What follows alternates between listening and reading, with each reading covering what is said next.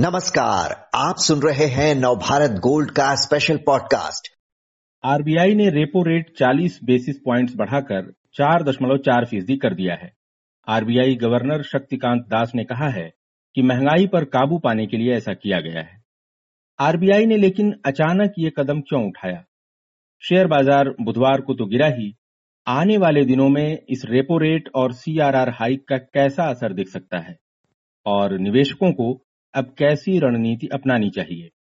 ऐसे तमाम पहलुओं पर जानकारी देने के लिए हमारे साथ हैं समीर रस्तोगी जी, जो सक्षम वेल्थ प्राइवेट लिमिटेड के डायरेक्टर हैं।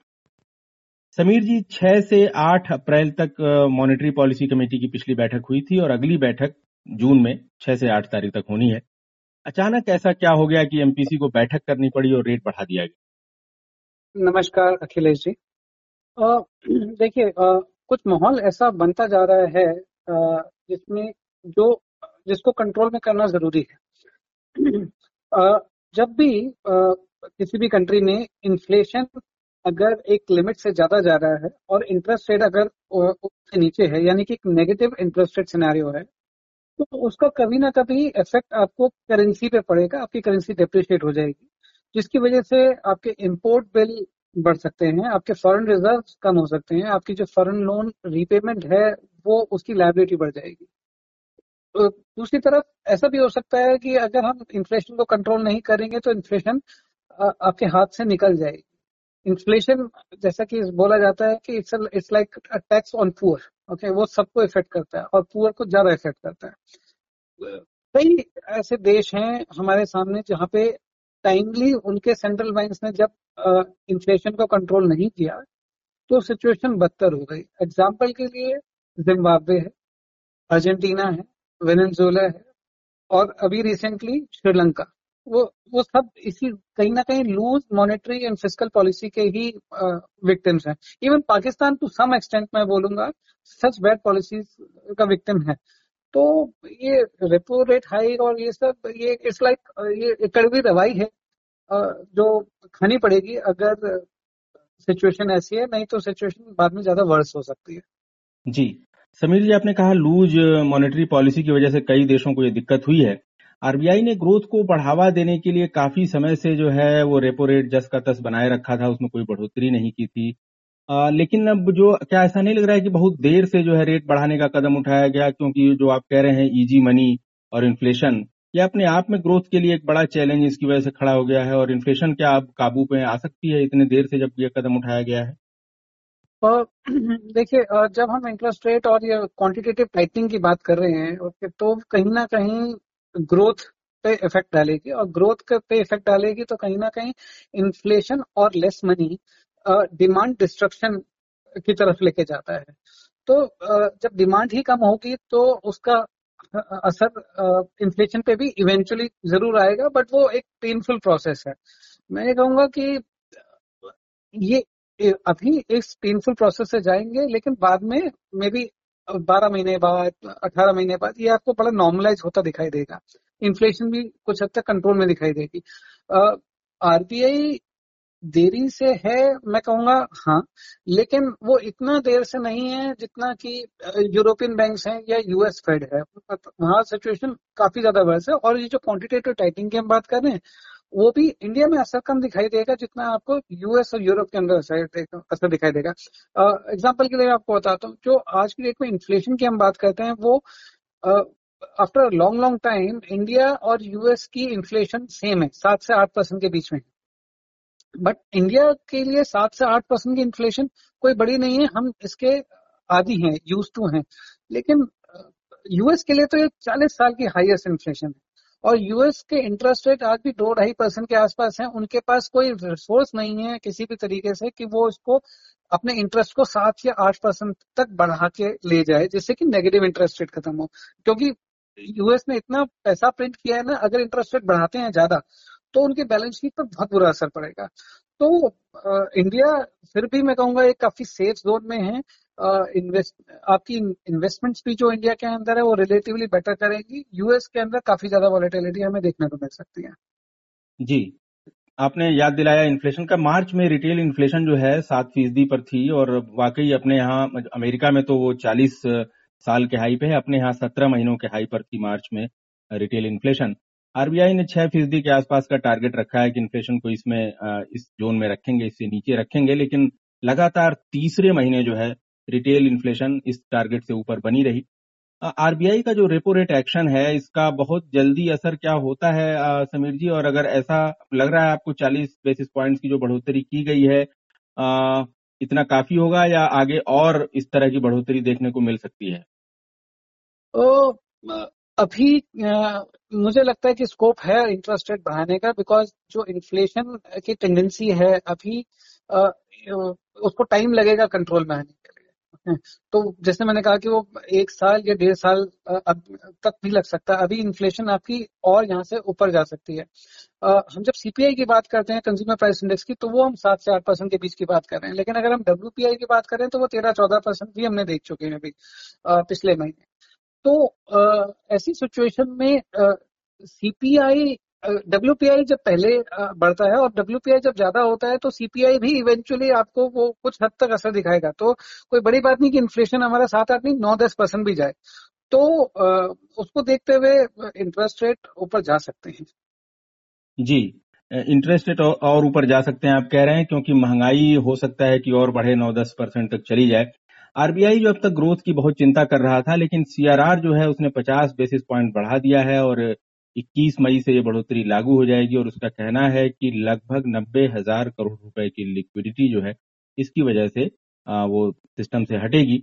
ऐसे में क्या लगता है, बैंकों को लोन देने में परेशानी नहीं होगी? ग्रोथ पे असर नहीं आएगा?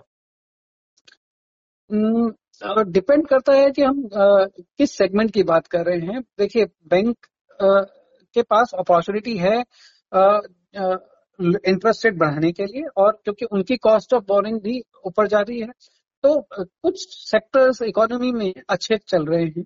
जैसे कि कैपेक्स से रिलेटेड या मैन्युफैक्चरिंग से रिलेटेड मुझे लगता है कि वहाँ पे डिमांड क्रेडिट की बनी रहेगी और वहाँ पे इवन रियल एस्टेट में भी वहाँ पे डिमांड बनी रहेगी। अगर हमारा इंटरेस्ट रेट ग्रेजुअली बढ़ता है यानी कि कोई शॉक नहीं आता। अगर सपोज़ आप मान के चलते हैं कि रेपो रेट को साढ़े चार से छह तक जाना है एग्ज़ाम्पल ले रहा हूँ। तो वो अगर आरबीआई थोड़ा थोड़ा बताता रहे और थोड़े थोड़े देर में करता रहे तो वो एक, वो शॉक प्रूफ तरीका रहेगा, वो सिस्टम के अंदर आ जाएगा। सडन नहीं होना चाहिए। तो ऐसी सिचुएशन में बैंक और इंडस्ट्री एडजस्ट कर लेंगे। जी, आपने कहा कि आरबीआई अगर थोड़ा थोड़ा करके रेट बढ़ाएगा तो सिस्टम उसको एडजस्ट कर लेगा। लेकिन जिस तरह अचानक रेट बढ़ाने का ऐलान किया गया है शेयर मार्केट में बुधवार को बड़ी गिरावट आई समीर जी। अब सीआरआर में जो 50 बेसिस पॉइंट्स की बढ़ोतरी भी 21 मई से लागू हो जाएगी तो ओवरऑल कैसा इम्पैक्ट आगे बाज़ार पर दिख सकता है?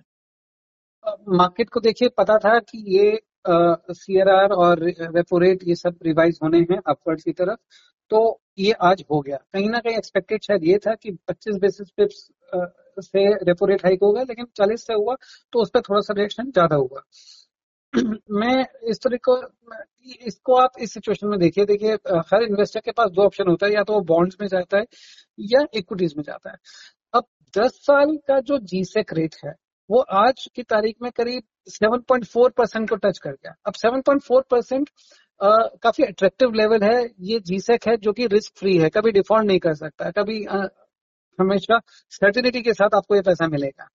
तो ऐसी सिचुएशन में जो रिस्की एसेट्स हैं जैसे कि इक्विटी उसमें इन्वेस्टर ये डिमांड करता है कि उसकी वैल्यूएशन कम हो। अब वैल्यूएशन का एक पैरामीटर है price to earning ratio Sensex का प्राइस टू अर्निंग आज की डेट में चौबीस है और काफ़ी टाइम से उसी के आसपास चल रहा है। लेकिन इस वैल्यूएशन के चलते ही आप देखेंगे कि एफ़ का विड्रॉल काफ़ी हद तक पिछले नौ महीने से रुका नहीं है। हर दिन एफ़ आई कर रहा है। तो ये जब तक इंटरेस्ट रेट में थोड़ी सी स्टेबिलिटी नहीं आती प्राइस टू अर्निंग हमारा डाउन नहीं आता तो ये वॉलेटिलिटी भी चलेगी। एफ़ आई और भी कर सकते हैं।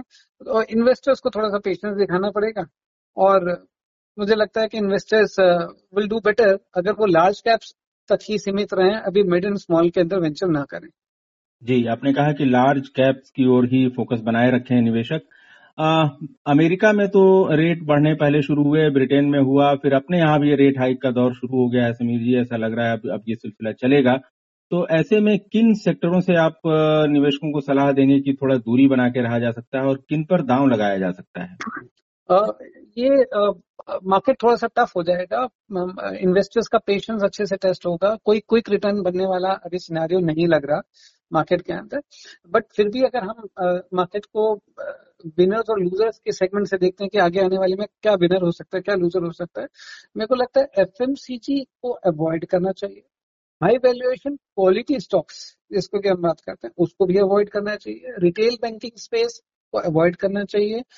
जो पॉजिटिव है, वो जैसे इकोनॉमी रीओपनिंग वाले सेक्टर्स हैं, वो होटल चेन उसको हम कंसिडर कर सकते हैं। पीएसयू को बड़ा इंपॉर्टेंट है ये सेगमेंट इसको कंसिडर कर सकते हैं बिकॉज़ इस सेगमेंट के अंदर आपकी वैल्यूएशन बहुत अट्रैक्टिव हैं और डिविडेंड यील्ड काफ़ी अच्छा है। इसी तरह से capex sector infra manufacturing and corporate banking ये ये सेक्टर्स के लिए आगे पॉजिटिविटी दिखती है। जी। समीर जी, इस रेपो रेट हाइक को देखते हुए अगर ओवरऑल बात करें तो स्मॉल सेविंग स्कीम्स से लेकर और शेयर बाज़ार तक और तमाम दूसरी जो एसेट्स हैं कहाँ निवेश करने की अब सलाह दे रहे हैं आप? आ, मैं ये कहूँगा कि आप अपने गोल्स को देखें। अगर आपके गोल्स या आपके पास ऐसा पैसा है जो आपको अगले पाँच साल या दस साल में नहीं चाहिए उसके लिए तो आप इक्विटी एसेट्स को कंसिडर करें ज़रूर करें। आ, ये वॉलेटिलिटी जो आ रही है एक्सपीरियंस कर रहे हैं ये actually it can be your friend because आपको लोअर लेवल पे बाय करने की अपॉर्चुनिटी मिलेगी। लेकिन अगर आप इसी वॉलिटिलिटी नहीं चाहते हैं बिल्कुल सेफ्टी चाहते हैं तो आ, जैसे आरबीआई बॉन्ड्स हैं टेन ईयर जी सेक अभी मैंने कहा कि सेवन पॉइंट फोर परसेंट पर है। Senior citizen scheme for senior citizen वो काफ़ी एक अच्छी ऑप्शन है। और आ, अगर आप मिडिल पाथ लेना चाहते हैं तो म्यूचुअल फंड्स के अंदर जो बैलेंस एडवांटेज कैटेगरी है जो कि जिसमें फंड मैनेजर थोड़ा सा इक्विटी और डेट के बीच में रीबैलेंसिंग करते रहते हैं वो भी अच्छा है। एक और चीज़ अगर कोई भी रियल एस्टेट बाय करने के लिए इंतज़ार कर रहे हैं। तो मेरे को लगता है कि रियल एस्टेट बाय करने का टाइम अभी ठीक है बिकॉज़ वहाँ पे भी प्राइस अब टिक होने शुरू हो गए। जी रियल एस्टेट की आपने सलाह दी। सीनियर सिटीजन समीर जी, आमतौर पे एफडी पे भरोसा करते रहे हैं और लोन वगैरह तो अब थोड़ा महँगा होगा ईएमआई बढ़ेगी। लेकिन एफडी का जहाँ तक मामला है बैंक जब एफडी पर रेट बढ़ाएँ तो लॉन्ग टर्म के लिए सीनियर सिटीजन एफडी लॉक कर दें या अभी कुछ रुकना चाहिए? नहीं अभी लॉन्ग टर्म के लिए लॉक नहीं करें ओके अभी मेरे ख्याल में छह नौ महीने तक देखें कि धीरे धीरे आपको दिखेगा कि एफडी के इंटरेस्ट रेट और ऊपर जा रहे हैं। तो लंबे समय के लिए नहीं अभी शॉर्ट टर्म के लिए ही करें।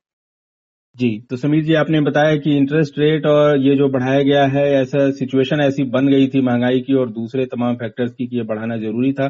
और ये उम्मीद थी कि आप कह रहे हैं 25 बेसिस पॉइंट तक बढ़ाया जाएगा, लेकिन 40 बेसिस पॉइंट बढ़ाया गया है। और आपका ये कहना है कि मार्केट के लिए अब सिचुएशन मार्केट में थोड़ी सी टफ होगी, निवेशकों को थोड़ा पेशेंस दिखाना पड़ेगा। आपने विस्तार से समझाया, समीर जी बहुत बहुत धन्यवाद आपका।